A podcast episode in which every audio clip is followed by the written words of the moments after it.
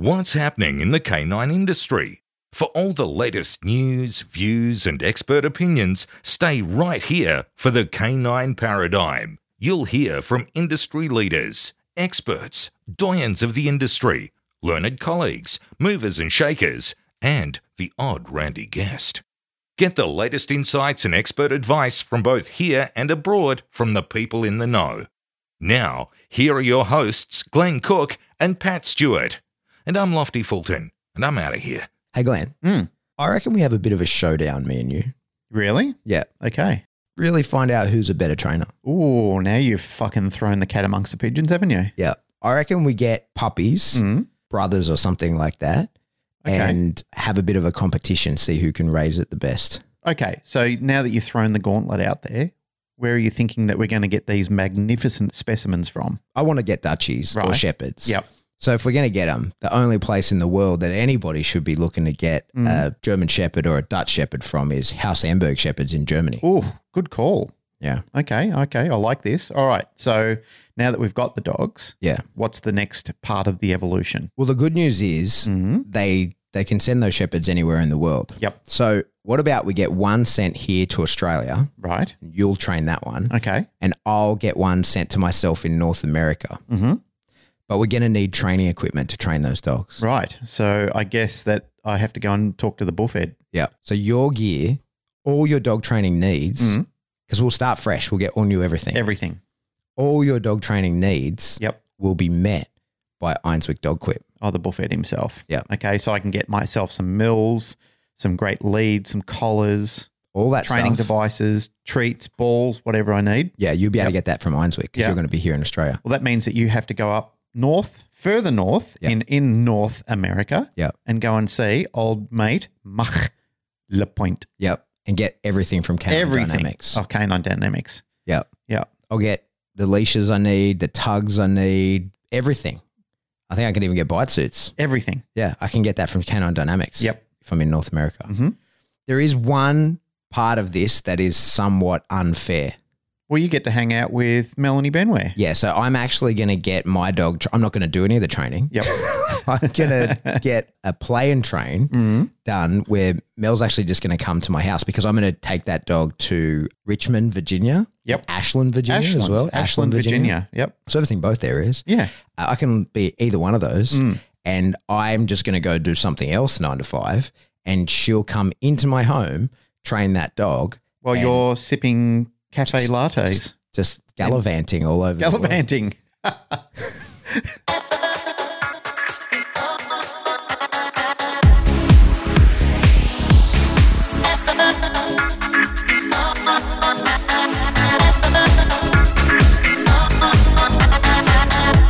Welcome back to the Canine Paradigm. I'm your host, Pat Stewart. I'm joined by my co host, Glenn Cook. Welcome back to another edition of the Canine Paradigm. How are you, sir? I'm good. How are you? I'm good. I'm excited. This might be our last Zoom for a while. We might actually be able to be in real life next week. Well, that would be a blessing so we can stop having to try and fix all this choppy internet business that we constantly seem to be having and plagued by. The ritual of every before every episode. Can you see me? Does that work? Oh fuck, let me change networks. Does that work now? No. Oh fuck, okay. Every goddamn time. The other thing that happens too is when I talk sometimes, and if you're talking or either one of us, if we have a joint conversation, it will muffle you out. So it will actually drench your volume. So it literally cuts it right, right back. Sometimes I can do a pretty good job of resurrecting it, and other times you can just hear that it's total volume loss in that happens. So yeah, I'm looking forward to not having to do that anymore. That would be wonderful. That will be good. Plus, it's always nice All to right. have Hey. visitors and have people come and hang out, have a coffee, and Yeah. It's exciting. yeah, it is. It's uh, I'm I- excited to drive more than five kilometers from my house. yeah, me too.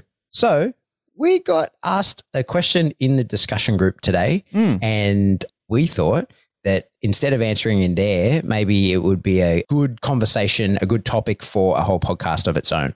So I won't give the person's name because it happened in a group, so maybe they don't want this public information, but I'll say, Hi everyone. I've re-listened to the episode and I can find on personal dog death. Admittedly, I'm new to the podcast and I'm struggling with the loss of the dog that made me a trainer. Specifically, I'm looking for ideas, thoughts on the imposter syndrome that comes with not having a personal dog anymore.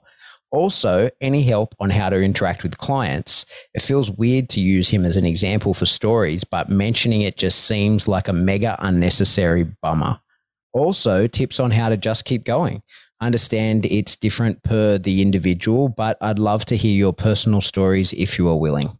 I think there's definitely a lot to talk about there. There is a lot to unpack there.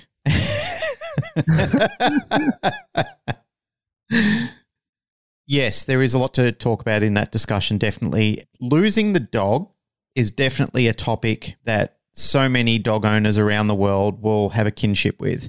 I was actually thinking about this the other day because you know how Facebook memories always brings up random memories of mm-hmm. three, four, five, six, seven, whatever, how many years ago. The other day, it brought up a memory of my first French bulldog that Narelle and I got, a little dog named Quincy. And I just wanted to talk about that because this topic suddenly sparked memories of him. Although I had a lot of great memories with him and he was a really fun little dog, he was the first Frenchie we ever had. I trained him to do a hold and bark on the sleeve. He'd come in and bite a hard sleeve, let go. He was quite a drivey little dog.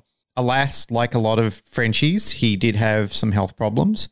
That's pretty much what got him in the end. He had a spinal issue, very similar to what Ladybug has. Mm. We raced him to the vet, spent an absolute small fortune on him, and still lost him anyway. Reason I'm bringing this up is that still to this day, I'm looking at his ashes sitting over on the wall unit now in the podcast room. And still, even to this day, that's one of the most painful memories I have of losing a dog, even to the point where I can't watch the entire videos when I see them on Facebook and so forth, because I just break down bawling every time I see it. And I don't know what it is. I know I just love that little dog. I absolutely adored him. I miss him terribly. He was one of the dogs that we brought up from Victoria to New South Wales when we moved up here he was just a real awesome little dog. He had a lot of heart, he had a lot of soul. Uh, he was very, very easy to train. He loved training. He anything we were doing, he was just right into it. Couldn't wait to do anything. Had good food drive, had good prey drive, had a good attitude for a Frenchie. He was just a really fun little dog. He fit in with other dogs. That bust me up. It really bust me up. Even to the point where up until now, I haven't really talked about him or told Quincy's story. So not many people know about him because when he died, it was sort of like I tried to forget him. And I know that mm. sounds awful, and some people might challenge me on that and say, well, that sounds really fucked up. But it wasn't that I wanted to forget him, it was just that I didn't want to feel the hurt I still feel to this day. Like I still feel it now. It's punishing. I've tried to suppress it for a long time, but I thought, I don't know why I'm feeling like this. I don't know why I'm so cut up about it it is a shit thing that some dogs just really get under your skin. And working here at pet resorts and working at boarding kennels, we've had very long standing relationships with people. And in the 11 years that I've been here, I've seen dogs from their puppyhood into very old age dogs. Some of those dogs have come and gone in that time. So we've had customers that have been fiercely loyal customers who the only reason they don't come back is because they don't have a pet anymore and they're suffering the same issue that I've suffered over Quincy, and as there have been many other people in life who have had a very, very similar experience. But it doesn't mean that we entirely lose touch with them because sometimes they'll get another pet when they're ready and they'll come back, or sometimes they might be driving past. And some of them are just beautiful people. Like there's people who just drop in presents to the girls, or some of them will bring in, you know, a bag of oranges or something random like that as a. it's just a love gift, though. It's, I'm still in the area. I'm here, and we all knew each other for such a long time because we did. We had a relationship.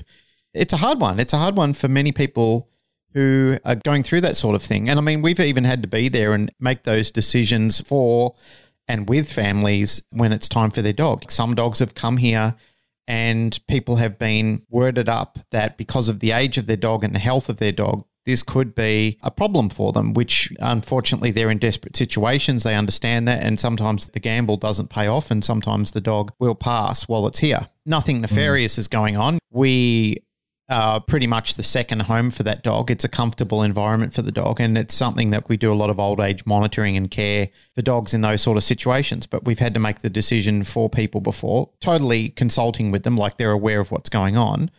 but it's a very difficult process, not just for the owners of the dog. I mean, they have extra levels of care and love for that dog, but the staff still love and care for that dog as well. So it's tough because the staff are brokenhearted and then the owners are definitely brokenhearted because they're losing family.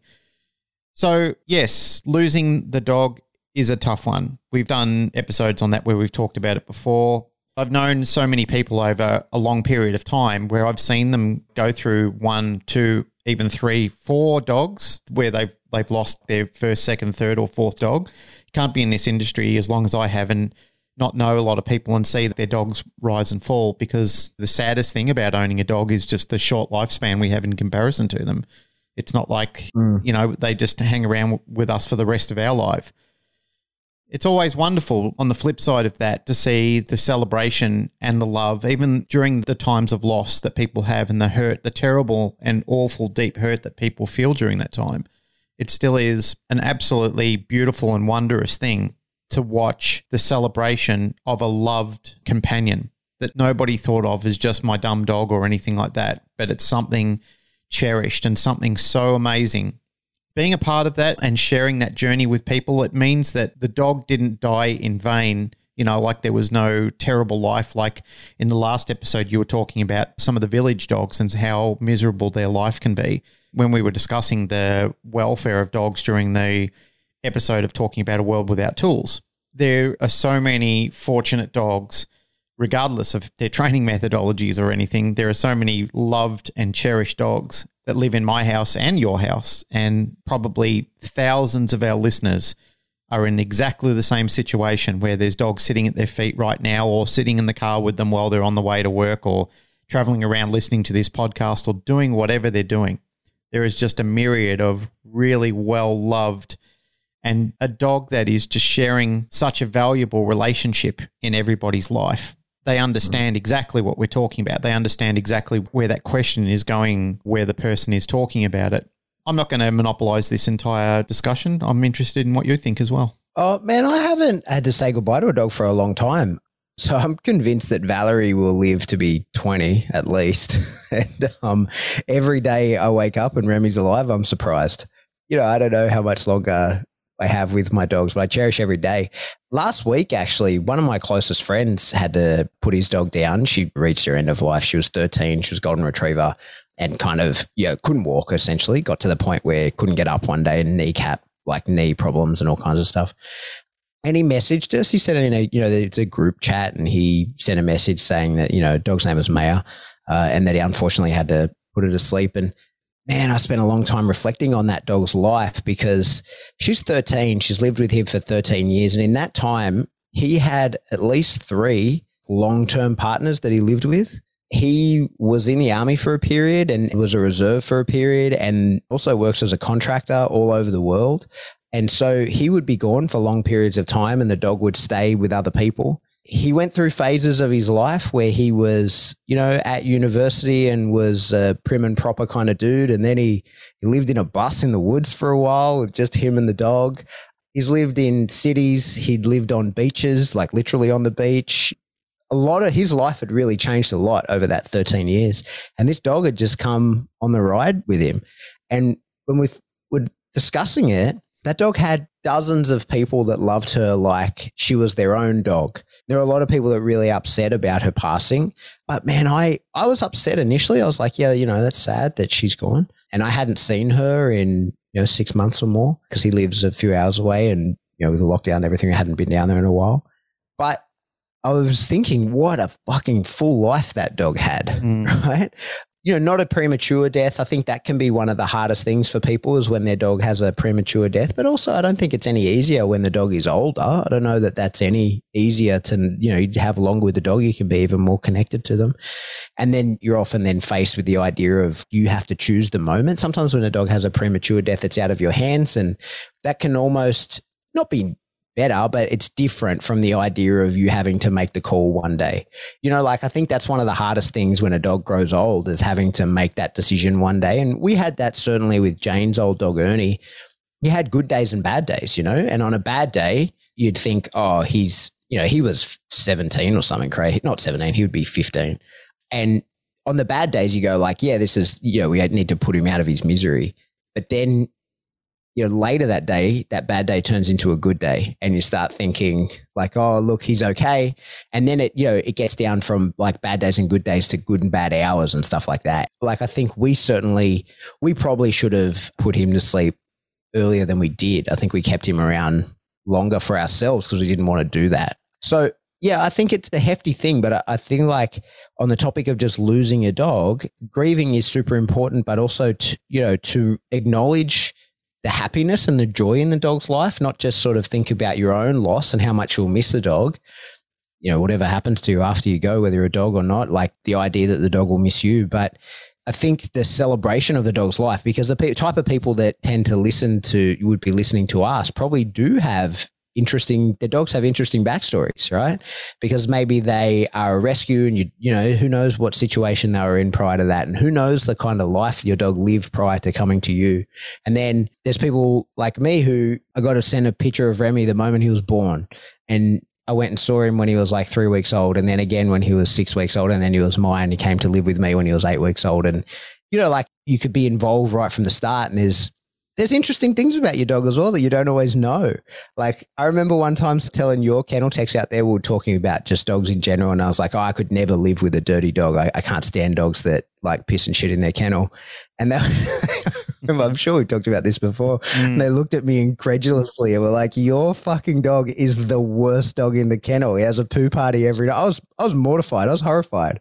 And I remember looking at him thinking, like, I don't know that about you.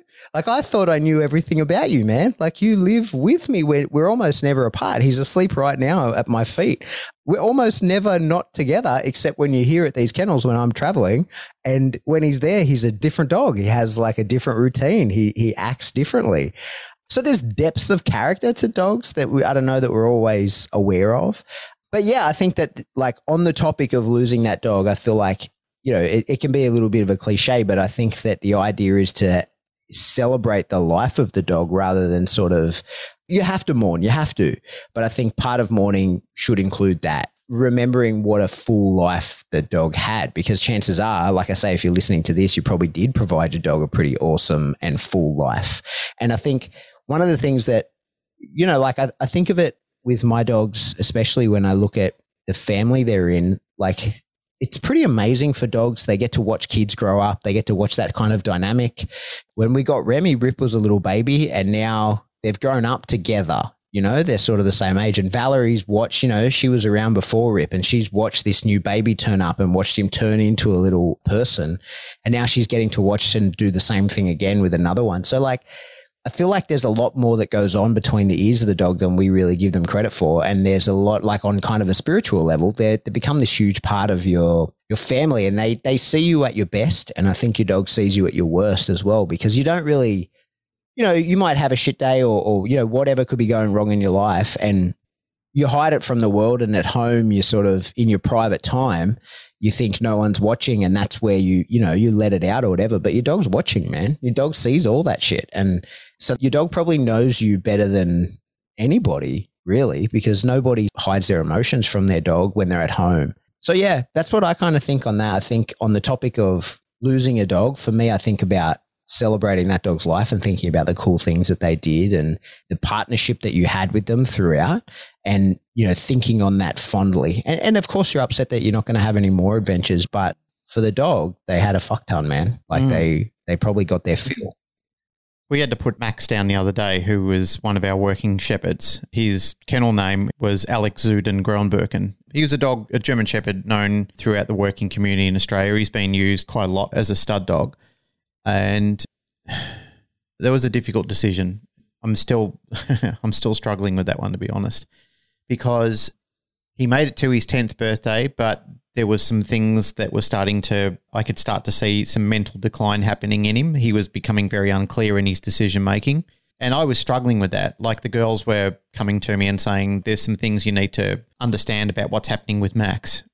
I didn't want to be the one to arrogantly say, no, there's no problem because I trust the girls and they observe behavior in the dogs quite a lot. And I saw him start to do some things which were questionable towards the end. And I started to realize the more time that I spent with him, because I wanted to spend more time with him, being that I knew things were coming to a closure. And I could start to see that like they said, his decision making wasn't terribly good. Like even things that he was doing with me, I thought that's questionable. Like his behavior is now questionable. The safety of him around other people is now questionable. But it wasn't only that, like he had some health problems towards the end as well. Like he had difficulty, he had a sphincter problem where he couldn't poo properly without medication and he had to be on a fiber diet, a very high fiber diet. So Narelle was helping with things like that. The girls were just tirelessly looking after him. Like it wasn't terrible, but we could start to see the decline happening. Like he'd been checked out by the vets, and the vets were primarily saying to us, things are coming to a conclusion here. You have to understand that. Like his days are coming up. Once I started realizing that there were some problems with his behavior, and I think maybe they were related. I think that the health issues that he was having were also affecting his cognition as well at the same time. I could start to see some senility coming through in him. And at that stage, I knew he's very unsafe to be around, even where I had to question it myself, where I thought, I don't think that he is making good judgment calls. That was hurting me more than anything else because he'd always been a very clear dog, a dog that I had a long relationship with him. We had him since he was three, he made it to 10. So we've had him for seven years. He was an imported dog from Germany, brought in by another guy called Dave, who we bought him from. He's been with us ever since you know him, you've worked him, you've done a lot of work with him. We fixed up a lot of bite issues with him in the early days, had a good fun with him. We were using him on decoy training workshops. He loved it all. Like he just adored it. He'd come into NDTF groups. Lots and lots of students got to give him bites. Very, very safe dog in those environments. You know, like I could let him do a, a sleeve bite with a student, then let him run round. He'd run back up to them and push the sleeve at them. And he really enjoyed the entire process. But you could see that fade of cognition in him towards the end. It wasn't the same dog anymore. There were times where it was him, and there were other days where you could see he wasn't entirely there. Like there was some shift in dynamics there. Primarily, what I'm describing is I'm describing the, the toughness that people have to come to that conclusion at the end. Like, how long does it go on for? And how long do you make it persevere for? Because you're feeling the pain of it which I was. And I mean, I know the staff were as well, but it wasn't just a decision that I made, it was a decision that we made together. Even though it was an uncomfortable decision and even though it sucked, it was still a decision from love and compassion and celebration of a dog that we all thought was a magnificent beast of a man. Nonetheless, he didn't live a life of trauma and regret. He lived a life, he lived a good life. He lived a life of love. He had a lot of people that loved him um, a lot of staff members that loved him, a lot of people that knew him that also, once they'd seen that he'd passed, had um, said, I remember him, you know, like he was on my course. And it was nice that I got to spend time with him. So I'm grateful that Max was a celebrated dog. I'm grateful that he had a fulfilled life. I'm grateful for that. He's got some fantastic sons and daughters around Australia and even in New Zealand, I believe. And Ben Dawson, he's got a son of his as well. He he sent a message. He was cut up to hear about it. He was very sad about it. It's something that we're all going to go through. While I am talking about it, though, I did want to extend appreciation to my staff for looking after him so well and for caring for him and for being there with him at the end. That was remarkable. How blessed he was to have people, like I said, that cared so deeply for him, that celebrated everything in his life, not just the best of it, but also the worst of it as well. The unsettling part of having to put him to sleep at the end, it was all done so beautifully. And so you couldn't ask for it for a better way with people cuddling him and rubbing his ears and everything like that until he slowly drifted off. It was a lovely life and it was a lovely ending for him as well. I just wanted to say how much I appreciated that dog and thank him for the time that he gave us. You know, I got a big imagination. I imagine Max in the processing line, right? Like to go wherever. And yeah, the dog in front says, like, hey man, what's your name? He goes, uh, well, a lot of people call me Max, but on the paperwork it was Alex, but what was his? Alex Zuden Grauenberken. okay. So it says, oh, yeah, that's what's on my paperwork. How come they call you Max? Oh, it's just, you know, it's a name. It's a fancy, like, they've got a fancy pedigree. Oh, fancy pedigree. Yeah, I was born in Germany. I'm from a very special German Shepherd bloodline. Oh, so you lived in Germany your whole life? No, no, no, no. When I was about three years old, I moved to Australia, or two years old, I moved to Australia. Oh, stayed with a family there. No, I stayed with a guy for a little while and we did some work. And then I, I went to a school where I, I trained people in how to train dogs. Really? He says, Yeah. And he looks at the guy and he says, Yeah, I taught loads of people how to get bitten by to get bitten by dogs. Yeah, that was my job. I, I bit people and I taught them how to teach other dogs to get bitten. Right. Okay. Where, how many owners did you have there? Oh, I had multiple. I, I, was in a kennel that had multiple staff that came through, had this wonderful life. So, like, that's how I like to imagine that shit, right? Like, I imagine him telling the story of his life, and it's this amazing thing. The dog in front goes like, "Oh, I was this old lady's lap dog. I sat on a lap. But it was good. Like I loved her. She loved me. It was fine. Max was like, oh no, I changed countries. I changed houses. I bit people for a job. Like to hurt them? Oh no, not for real. I bit them in the suit and stuff. Like I taught them how to train other dogs. And a lot of those people went on to then teach other dogs that did bite people for real. Right. Oh, did you have any kids? Oh, hundreds. I've got hundreds of kids all over the country. And those kids have kids of their own. I haven't met any of them, but like I've got hundreds of kids all over the place. Yeah, I've got a fancy pedigree. Lots of people know me. Like you can imagine that conversation he's having in the in the dog processing line for whatever happens next after that. And I don't know, I know it's a stupid thing to sort of imagine, but for me, I feel like that gives me some solace when you imagine them reflecting on their life and thinking, yeah, I did a lot, man. I had a lot going on. I did a lot of cool stuff. And even though I was only around for 10 years, that's a long time. A lot of shit can get done in 10 years. I, I matured. I went from being a tiny little puppy to a really old adult dog that was considered sort of a, a patriarch of a whole bloodline within a country. There's, you know, there's working German Shepherds within the country have been shaped by him, right? There's mm. a, like he's yeah, he was used a fair bit, right? There's a lot of people that have Max sons kicking around and have bred them, and there's a lot working. There's a lot in pet homes. There's, you know, it's all over the place. So that's how I like to think about it anyway. Maybe I'm crazy. No, I think it's great to have an active imagination in things like that. And I also feel that it's also beneficial to find comfort in whatever way comforts you. I think during one of our early episodes where we were talking about the pain and, and loss of losing a dog, reflecting on all of this, I remember Ed Frawley, who is the proprietor of Leerburg, writing about the little, I think it was a little silky terrier. It was a long time ago that he wrote this story, but he blogged about how he's been in powerful military and police working dogs and being a part of that culture for a long time. And he's seen the rise and fall of dogs that have meant a lot to him. And he's, you know, he shed a tear over. But the little house dog that he had, he expressed how much it absolutely broke his heart.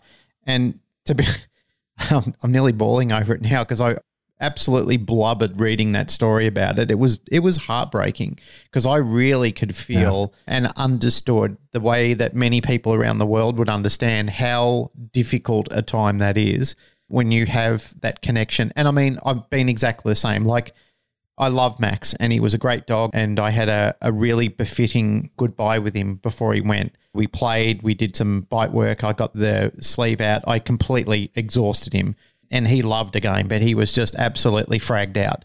And that was my send off with him. It was to do the one thing that he really, really loved and he got a lot out of was to play with his soccer ball and to give him a bite on the wedge. And that was my thank you to him and my time with him. And I did that personally. It was the night before we made the decision for him, but we had a really befitting send off. And I feel some comfort in knowing that that was something that him and I used to do. You know, like if, if I put him away or if I'd go into the kennels, he was there. And even speaking, you know, like one of our senior staff, Lauren, I was speaking to her about it the other day because his ashes only just returned and his ashes are in the tea room where the girls have their lunch. And I said, It's nice he's home, isn't it? And she said, Yeah. And she said, But, you know, I miss his presence because he was always there. He was always watching. We always felt his presence. Max was known around the place. And I said, Yeah, I know. There was never a night when I went down to check the kennels out where he'd be, you know, on his bed and he'd see me come in and he'd race up to the door so I could give him a cuddle and have a play with him and stuff like that. There was always a ritual between him and I. Like I just didn't go down there without saying hi to him during the night. I mean, like if it was nighttime, like it was kind of like when Remy's here. Remy insists that I go and see him. I just have to look at Remy. That's all he needs me to do. He doesn't require to be touched or patted or anything like that. He just needs me to go over and say hi, Remy, and stand at the door. And then he's kind of like, hey, and then he trots off. Well, Max was very similar. You know, like he had a ritual where like sometimes he'd bring his ball up, so I'd go and have a bit of a tug with the ball and everything like that. But his presence is missing. He's gone. One of the sentinels at Dural here where we work is gone, and we notice it. We feel his presence is no longer here. And that's going to take a little time to get used to that because I think when you're used to something and you're comfortable with something and it seems to have it has a place in the life of where you are and what you're doing. And when it's gone, everybody knows. We all feel it. I just want to really extend some heartfelt thanks to the staff for everything they did, all the care they gave him, the round the clock attention, the attention to detail when he required it. Everything that they did was exceptional. Thank you. If any of you are listening to this, just know that if I didn't express it personally, which I, I feel I did, but if I didn't, I just want you to know how much it did mean to me and it meant to everybody else who cared about him as well. Yeah, man. Acknowledging the dog's life and contribution, super important. Mm.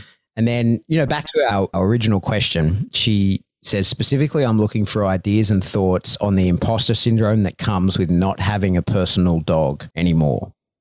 Also, any help on how to interact with clients. It feels weird to use him as an example for stories, but mentioning it just seems like a mega unnecessary bummer. I don't know that I have any like really good specific advice on that beyond, yeah, fuck, I don't know. I don't know that I can contribute very well there. I've never been to people's place or acted as a dog trainer without having a personal dog at the time. On that topic, when we were reading it out before we went to where, and it only came up tonight, funnily enough, but we thought it was a, a, good enough one to talk about because it's something that we have seen circulating around in forums before. And it's certainly discussion points that you, me, and a multitude of people in the industry have well, had. It's a constant thing, right? Like, it is. It's something everybody in the industry has to deal with. Mm. I feel that having a connection with people, regardless of you have a dog or not, but if you had a relationship with a dog and people can share in that with you, then I think that sometimes that can give credibility in any situation. Let's say, for example, you don't have a dog right now because you had a dog that passed recently and it may be A, inconvenient to have another dog right now, or B, too painful to go ahead and just replace the dog immediately. Nonetheless, there were times where Harley was a big part of my lifestyle and he was enormous. Like he was bigger than Ben Hur when he was alive. He was a little bit of a, I don't want to say this in a tacky format, but he was a kind of like a celebrity dog in our arena. And it might have been big fish, small pond sort of thing, but a lot of people knew him and he was a pretty well known dog and he helped me with my career. So when he wasn't there, again, you know, like when I was talking about Max, how a big presence was gone and a lot of people realized Harley's dead. He's gone. He's not here anymore. And I didn't know how I was going to feel about that because Harley, he catapulted me. He helped me. I became a part of who I am because of him. And when that was over, I thought, holy shit, I'm a one man show now where I relied on a two man show with this gig. For all of my life, I was really needing this dog to show what I can do to express what I'm capable of. Like people can see who I am and and what I am because I've got this magnificent relationship with this fantastic dog. But then he died. Unfortunately our dogs do. I did have trouble with that for a period of time. Like I did think how am I going to relate to people now that I haven't got this magnificent dog? And I've got other dogs but they can't do the same things that Harley could. Like Harley was exceptional compared to them he was just a really brilliant dog. But I did have dogs, so I didn't have an empty space. But I just thought to myself, how am I going to demonstrate and express what I want the client to know and do where I don't have the dog to show them? Because I used to be able to bring Harley out and say, just like this. This is what I want mm-hmm. you to do, just like this. And then people would say to me, oh, but that dog is amazing.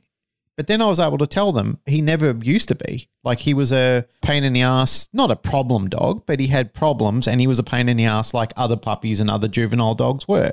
And it took incremental mm. training. But then that's how I got into the conversation of this is how I can help you because I was a client and I started this training journey because of him and because of the things that he was doing that I needed some upskilling in. And then when he was kind of gone, because I used to do demonstrations. We were doing some TV work.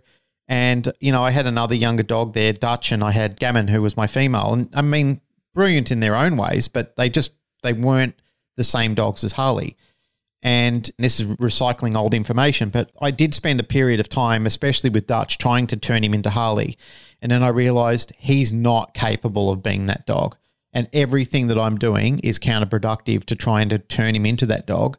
And it's only creating distance between him and I. Like I'm not celebrating that dog or loving him for his individualism and who I can take him in a different area for different reasons. I was thinking, no, you have to become a product that I'm used to working with. I'm not going to say the actual people, but it's hard to say without making it so obvious. Maybe I need to change the construct of how I'm talking about this. When you've got, let's say, for example, you're a celebrity family and one of the major people in that life disappears, and then you realize, well, maybe I can make the children like the person who has left that spot vacant. And there's now an extreme amount of pressure on those children now to try and fill the void of somebody who was a larger than life personality. And that's kind of mm. how I tried to transform Dutch into becoming Harley, but he was incapable of doing it. He wasn't as smart or as agile or as fearless as Harley was. He had some great qualities about him, and I loved him. I really appreciated him. He was a very fun dog to be around, but putting that amount of pressure on him was just ridiculous. But getting back to the clients, once I realized this and once I understood, you know, I have a void here, I don't have the dog that I'm used to relying on and scooting by on his good work. One thing I did find though, which I think I need to express to people, is because Harley was so good towards the end, he also made me a little lazy as a trainer. I didn't have to mm. push him hard anymore to do anything. He would just do everything I needed him to do.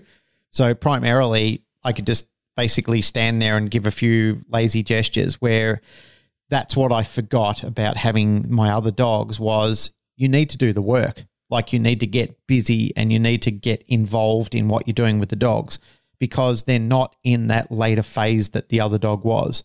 Like Harley was in such a generalized proofing phase that there was not just there wasn't much of his regular routine that just wasn't automated. It was just so easy for me to do it in the end because it had been rigorous training over many years and that dog knew the game it was a testimony to what a magnificent boy he actually was but man it was easy towards the end unfortunately it did make me lazy it didn't make me have to push myself. It didn't make me have to push him anymore because it was all there. But then when I realized Dutch can't fill that spot and I have to get busy again, that helped me and it rekindled me and it and it sort of lit the fire under me that it's a new beginning, it's a new dog, it's a new shaping process that I had to do.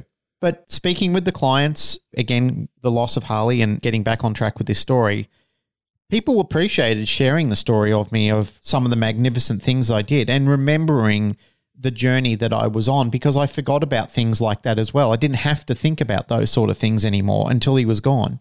And then when he did go, I could start thinking about he was a little prick when he was a puppy. He did used to chew things up and he did shit on the floor and he chewed a, a lounge room set that I had and he chewed the trimming off a, of a window in a rented house that I had. So we had to get a carpenter to fix it all and replace a window that he ran through and you know, he busted through a fence and screwed the female next door, another dog, I mean.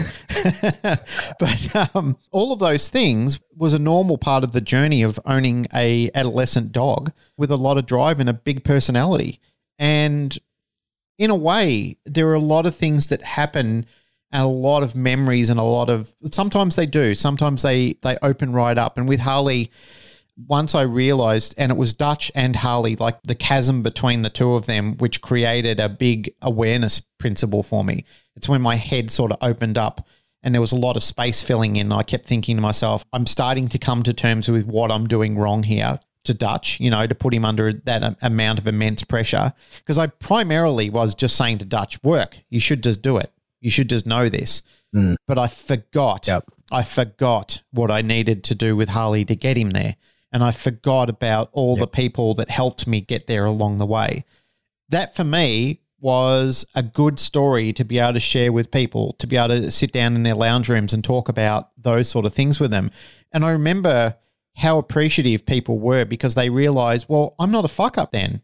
You're a guy that's been in this now for 15 years because I think Harley lived to uh, be about 12 you're a guy that's been in this for 15 years and you're telling me that you've had all these amazing fuck ups with your dogs. So I'm not a fuck up. I'm not a terrible dog owner and I'm not a terrible person and I'm not wrecking this dog. And I said, I used to think all of this when Harley was a young dog. I used to think I have no idea what I'm doing.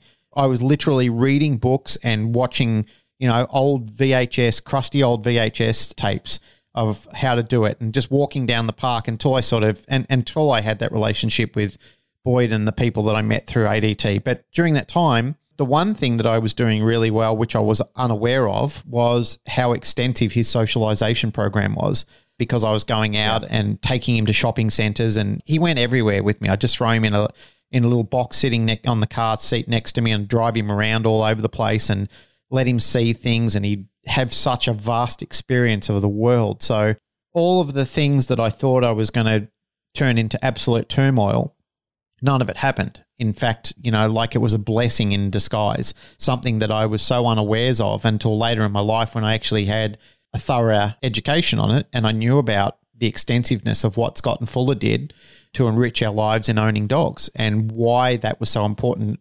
I had no idea about the critical period at that stage. It all sort of cascaded in over a period of time. And that combined with opportunity and education, everything sort of just amalgamated in the middle. And I thought, this is amazing. It was just sheer fucking good luck that this happened. But I was enthusiastic back then. I was bitten by the bug of training. But don't feel that you're a phony or a fraud because you haven't got a dog with you right at the time. I've met some great dog trainers who are in between dogs and same sort of thing. You know, they can recap and relive some of the amazing things that they've done with their dog.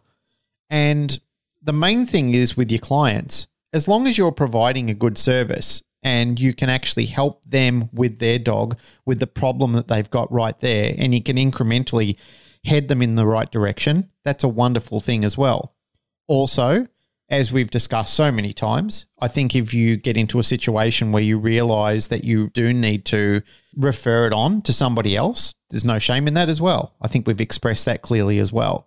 So I'm pretty much a clear believer of don't let your ambitions get mixed up with your capabilities. I think that's a good saying that's helped me get through life fairly unscathed and help other people that I've been working with as well.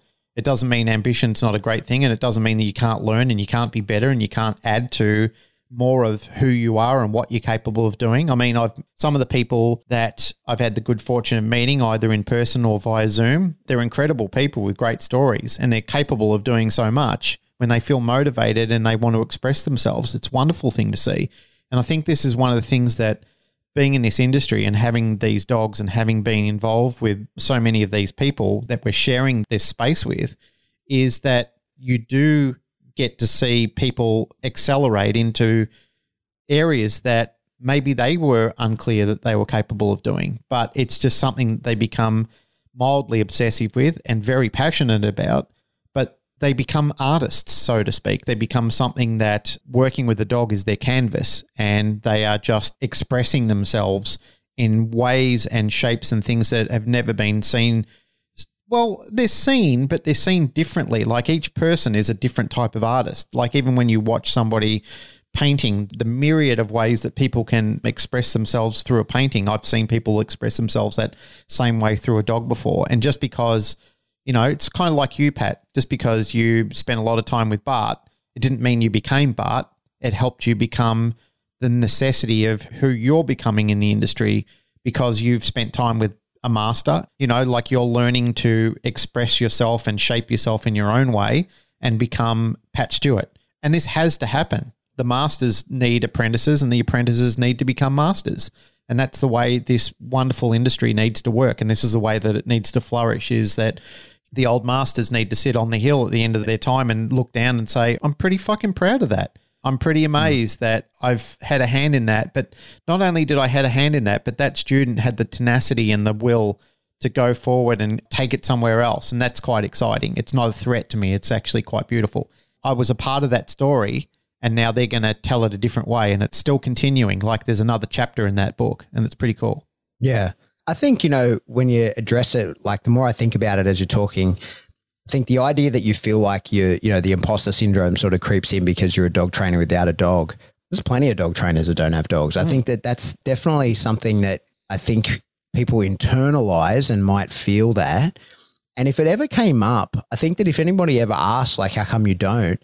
I think that it is probably a good segue to talk about responsible dog ownership, right? And you say, like, right now, it's not a good time for me to have a dog. I'm not, you know, exactly as you said there, like, you know, you might explain to people if, if it ever came up, and I almost couldn't imagine that it ever would, right?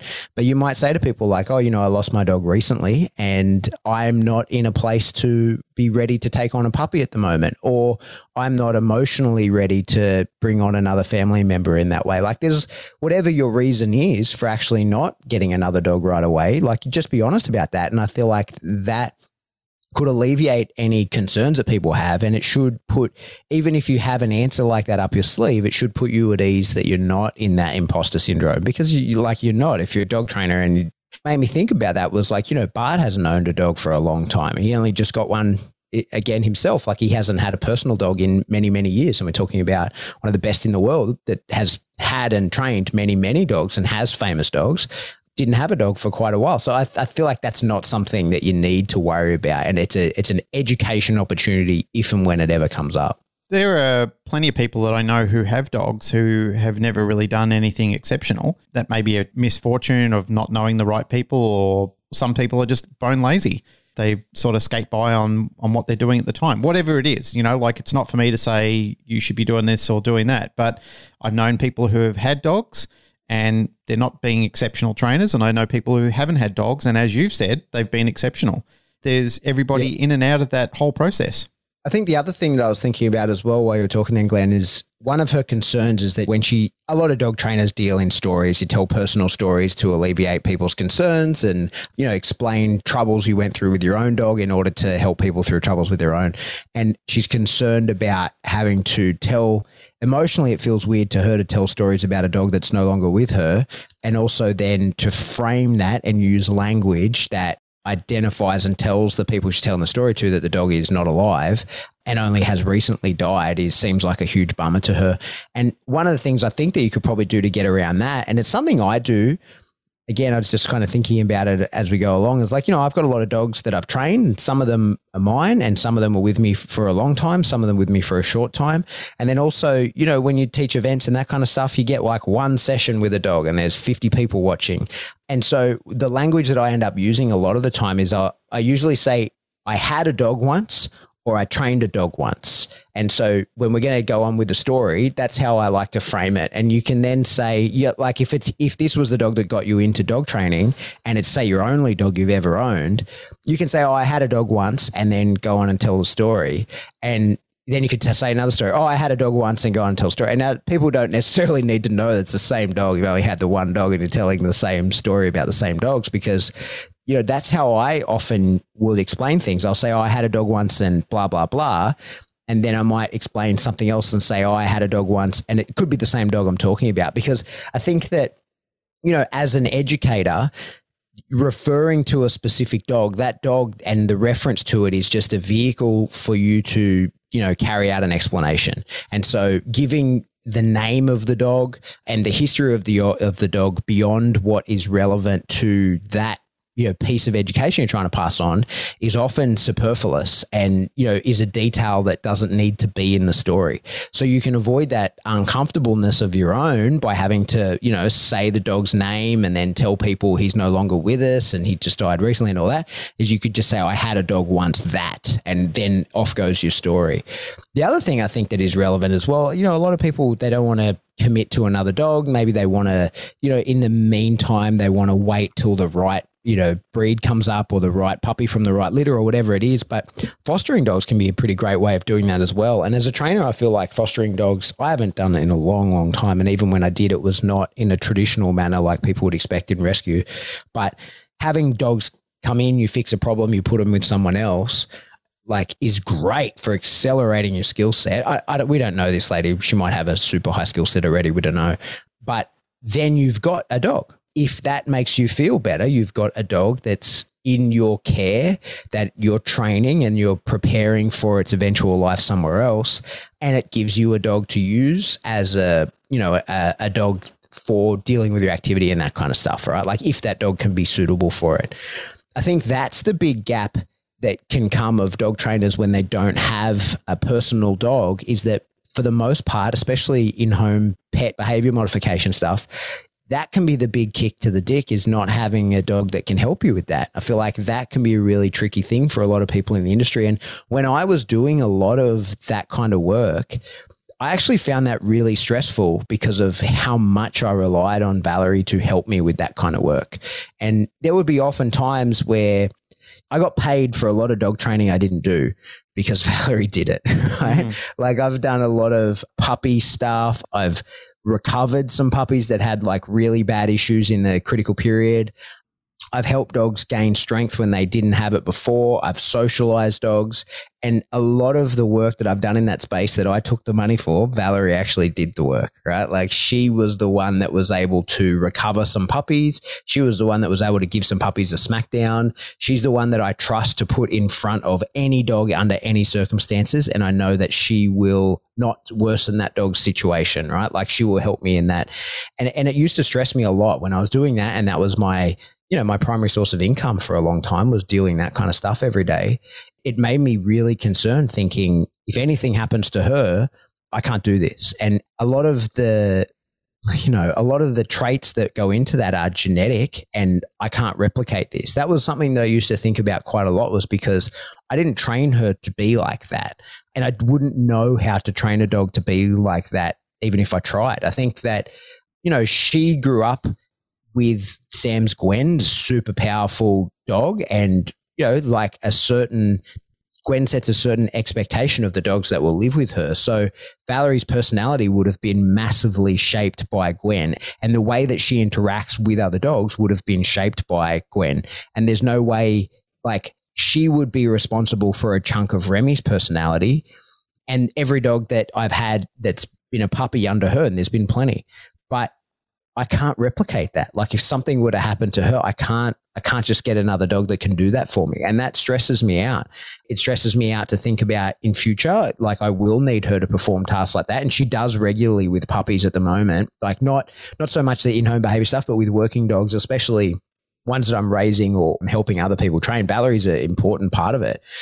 And not having a dog like that in the business would be difficult for me. It would be really hard. It would really set me back. And so in her question in our group that that doesn't come up, but it, it's definitely something worth thinking about. And and it's one of the reasons. Like I know that a lot of people don't like to double stack dogs. That can be a real, you know that's sort of a term a lot of people don't like. But having a, a younger dog and an older dog together so that you're never without a dog is something to consider. It's too late in this circumstance, but I think it's something to consider going forward for a lot of people as a dog trainer. If your dog is a critical part of the business, you really essentially do have to double stack them. Mm. Yeah, it's interesting. And I agree with a lot of what you're saying there because I'm, as you're talking about all that, I'm thinking about how wonderful and easy it's been for me to raise Macho that I've got Randy to help me raise him. Randy's been yeah. mentoring him incredibly. Like he's helping him be strong and confident and powerful. You know, the other day, it was a while back now, but I was getting Randy to jump on the bonnet of the old PSA car that we've got on the back and I had Macho back tied well because he, he was only a puppy and I didn't want him jumping up and down on it without assistance. So I allowed him to jump up on it while I helped him and he helped him get up there and so forth. But he wanted to do it because he saw Randy do it and he's basically looking at going, well, my big brother's doing it. I'm doing it. But now, mm. because of that, there is no hesitation in him. It's not something that I really had to expressly and incrementally teach him to do because he's always had the confidence to want to do it because he saw Randy do it. And, you know, like other things I was doing with him the other day where I was getting him to open the car door and I was getting him to run through while I had a wedge on the other side. So he'd come barreling through and bite it. And then just, it's all things that I think were really so much easier because I had that nanny dog there with him. Like, I don't want to call Randy a nanny dog, but he effectively did. He nannied Macho into adulthood he's just helped him and he's expressing his confidence and that's been very developmental throughout the stages of having him. So it's been a considerable load off my mind to, to have to bring this dog up having my own dog help and assist me to do it. Yeah. I couldn't imagine doing it, it because there's so many sort of dog traits like socializing and that kind of stuff that if you if you don't have a dog already, you're kind of behind the because you're you're rolling the dice. You need other people around. You need those dogs. Like you know, like how many times have we met the club? Someone turns up with a puppy that's just a boisterous young bully Malinois, and you can say, "Oh, just put him with Remy or Randy or either," and we know like he'll just correct him. He'll just show like it will just be safe. He'll just show like, "Hey, don't be a dickhead," and he'll teach him right here, right now, how to behave appropriately around other dogs. And if you didn't have that, then you're going to public spaces and you don't know how the dogs are going to react around there and you don't know how the people are going to react like it, it would be a disaster having to basically teach a dog how to be respectful and behave appropriately around other dogs that are also powerful without having safe, reliable ones there to do it. Mm. I mean, everybody, the amount of people that I get called by, you know, industry people are like, hey, I need to borrow Valerie for a day. it's because they've got like a puppy that's being an asshole or whatever. And it's like, oh, mama jugs have to come over and, and just teach this puppy what's appropriate. Without that, I'm, I'm always like, yeah, sweet, no worries, we'll come over. And without that, that's a really hard thing to fix, like mm. a really inappropriate dog for you as a trainer trying to reinforce and then it's a little puppy so you don't want to be cranking on them you don't want to be like big corrections or whatever but to show that puppy like hey this is appropriate dog behavior. A lot of people miss that window and then boom tish suddenly you got an adolescent or an adult dog that's now totally inappropriate around other dogs. And he might be friendly or whatever but he's going to be acting appropriately. He's going to get corrected and he never having been corrected as a young dog by other dogs is now going to think that he's in a fight and it's going to escalate out of control. And this is where like so much of the dog on dog reactivity and aggression that we see is you know grows from inappropriate socialization or lack of socialization with other dogs young. Mm. Mate, we're so lucky that we have a plethora of dogs in our network that you can trust to do that, right? Like I can just, no worries, bring your dog in. Remy's off leash, Randy's off leash. They can even be in the same room off leash together, no big deal. Two adult, male, intact, biting dogs they're kind of weirdos, the pair of them together. They just ignore each other. Hey, they're hmm. like, they, it's almost like they, they don't acknowledge each other's existence, which is perfect. That's exactly what you want from dogs in that situation. And you can say to people, yeah, bring in your puppy, unclip the leash, everything will be sweet. And if your puppy has a full go at my dog, he'll give him a correction and sort it out. I'm sure that Remy is able to do that because he had Valerie that taught him how to act appropriately. Mm. Like you know, he's a knucklehead. He's a he's a lunatic. He, without having been taught that as a puppy, he would be a disaster of a dog around other dogs had he not had that imprinting from her. So yeah, that's a tricky one. And like fortunately in her question, she doesn't address that as an issue. So maybe that's not the kind of work that she does. So that that's probably lucky. The last part that she says here is also tips on how to just keep going. I understand it's different per the individual, but I'd love to hear your personal stories if you're willing. Well, you've given a bunch of personal stories. I think from my point of view, what I would say on that is you kind of have no choice, right? Like just keep going is you, you've answered it yourself. Like live happily with the memory of that dog. Think about the fullness of that dog's life. You know, one of the things I say to people a lot is I say that and it's usually when people have made a mistake with a dog. People are worried, or, or when they when they come into the working dog world and they they want to succeed, and they immediately make mistakes with their dog. You know, like everybody does. And I always say to people that every dog is practice for the next one. Right. And so I love the dogs that I have and I give them the very best of what I'm capable of. But I'm aware that a lot of the things that I teach, when I tell people don't do this with a dog, one of the reasons I can so confidently say you shouldn't do that is because I have, and I've watched the the problem like four years later, manifest. And so, you know, my dogs now are pretty well trained, but like every dog that I have had or that I do train is better than the one that was before because it's the compounding interest that I've gained from the the skills from the dog before. So that's kind of my advice in that space, you know, is that when you think about going forward, think about the lessons that you learned from that dog. And you, you know, in her question, she she asks about, you know, telling stories of the dog. So obviously, and she mentions that the dog is what got her into training. So I think obviously that that dog did teach her a lot and that dog was the development of her foundation skills and now every dog that you train after that is kind of a tribute to your own dog like every dog that you train is going to the skills that you pass on the techniques that you teach the things you can identify because you've seen it before all of that falls onto the shoulders of your dog that's passed and that got you into this. And that's a tribute that you'll pay to that dog for the rest of your career. Every dog you'll remember, you know, in 10 dogs time you'll remember where it started and the basics that you learned on your first dog. You're going to remember you know how you implemented those and what you would change and and you'll be forever thankful to that dog for having been that helper for you that started your career. So that's my advice on how to just keep going. I do think about that quite a bit with my first Mally.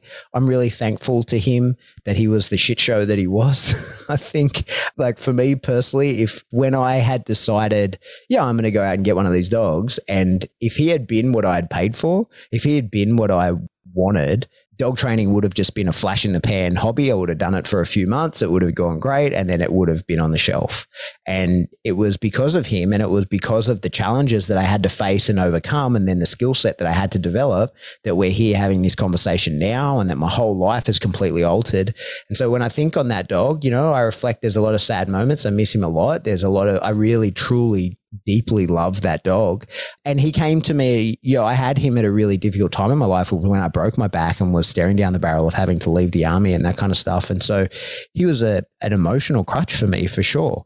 But when I think of him, I think of him fondly in like this is a dog that started all of this mm. for me. And I think about, man, I like learned some awesome techniques on that dog. And then I think about other stuff and I think, man, I fucked up that dog in so many ways and I want to apologize to him in so many ways. Like there's a lot of mixed emotions around that, but all of it is positive because I, you know, its gross product is positive or its net product is positive because it shaped me into being the trainer that I am today. And all the skill sets that I have developed has been built upon the foundation of that first dog. And so it's a huge debt to him. I put up something before I say that. I just want to acknowledge that because I sort of knew you towards the end of Ryder's life. That's sort of how we met through that dog. And yeah. you and I were sort of connecting more towards the end of his life. So I remember us yeah. having the conversation about his end of life and it was a yeah it was a tough time for you. I knew you were pretty devastated about it as most dog people are when it's that time to have that conversation. However if we're going to get involved in this business that's one of the things that we have to understand is that we're going to if we're lucky and we're healthy ourselves and we're in good condition we're going to outlive these dogs probably six or seven to one by the time you sort yeah. of stack up on all the dogs that you have through all the animals you have on your life maybe even more it's a reality of it. I wouldn't say it's a grim reality of it because I've heard people explain it as a grim reality, but it's not really. It's amazing reality that you get to share in, as you said before, when Remco was a baby and you got a picture of him from day one and you got to be a part of that selection process and then having him from eight weeks old until however old he is now. Narelle said to me the other day, Oh, do you realize Macho is going to be one at the end of October? And I said, Are you shitting me? Like yeah. it's already, he's going to be one year old. I still remember when I got him off Ash and brought him home and I was teaching him to stand up on the wobble board and, you know, all sorts of things when he was just a little baby. And ever since he was 10 weeks old, I taught him how to piss on a, um, a piece of paper anytime I put it around there. And I used to marvel at how quickly he'd pick things up. He was a funny little dog with a crazy little personality. And that felt like only yesterday that he was that tiny little pup and it's already one year old and he's the same size as Randy. So, yeah, it's an amazing thing. I just wanted to share something that I, I shared on social media the other day, but I shared it on an Insta story. So it, it came and went within 24 hours, but I liked it. It's a picture of Gandalf sitting there smoking his pipe, and the words say, When you really pay attention, everything is your teacher. Some of these mm. sayings, you know, there's a lot of really profound, really deep, meaningful sayings, and I love that one. I thought, you know, it's so goddamn true. There are so many things that you learn a lesson from if you're open to the lesson of what you're capable of taking away from it. Like if you can put aside the hurt, if you can put aside the disgust or something, there is a lesson in everything. I've missed the point of the lesson at the time sometimes. Fortunately, I've had the good fortitude or even a good friend at the time who has brought me around to the understanding of what that lesson was. And I think these things are important, not just in the later stage of life, but at any stage of your life if you can focus on the clear intention and the authenticity of some of those lessons, I think they really transform you into becoming the person that you're capable of being. One of the things that helps you sharpen the tip of the spear and helps you start to develop self mastery and whatever that may be. And that doesn't mean that you have to be the best in the business. It just means that you're a better person today than what you were yesterday. All of those sage advices that I've heard people give throughout time have been comforting because I find that there are often other words of wisdom that from people that are reflective of times where things aren't going so well in your life or you are struggling as this young lady is probably doing a little bit at the time and sometimes it just helps redefine where you can go. It helps light a fire underneath you and sometimes gets the spaghetti boiling, as Bart likes to say. You know, like you've got to get that water boiling sometimes. And some of these things, some of these, mm. some of the things that I've heard from Birdie, some of the things I've heard from you, some of the things I've heard just from people in waffling along in Clubhouse, and they'll have a moment of clarity where you just think, holy shit. That's just something that for some reason that right here, right now, I just happen to be a collision of perfect timing you know, when I was here and that person said that thing or did that action that inspired me to rethink or reshape or refocus where I am right now, I have incredible gratitude to anybody that I've been able to glean any of those magnificent parcels of advice from them because they've really helped me get out of a situation or even recreate myself when it's time that I had to do something like that for anybody else who's had those moments themselves, it's incredible good fortune to be in the right place at the right time to have that happen. Mm, totally. Mm. I did want to thank a lot of people who reached out to me. And Pat, you were saying before that when we were talking about it, that people had reached out to you before about the last episode we did, like a world without tools. I wasn't quite mm. sure how people would feel about that because we're talking about subject matter that pinches nerves with some people. But even people that were from the Plus R community reached out and felt that we did it a good service and that we were very fair on what we were speaking about. And we're very thankful for handling a delicate topic with some credibility. And that was nice. It was really well received. And I'm really grateful to have people that A, listen to us and B, also offer feedback. Sometimes it's not the exact feedback you want, but nonetheless, it's feedback that you need. But in this situation, mm-hmm. there was a lot of really appreciative people a lot more than usual, which I kind of thought when we were doing the episode, I was thinking, oh, you know, I was listening to it in editing and I was thinking, I'm not sure how people are going to feel about this. Maybe it's going to twist some nipples in some uncomfortable ways, but it, it, didn't appear to do that. It may have. There may be people who were silent about it who thought, oh, you dickheads.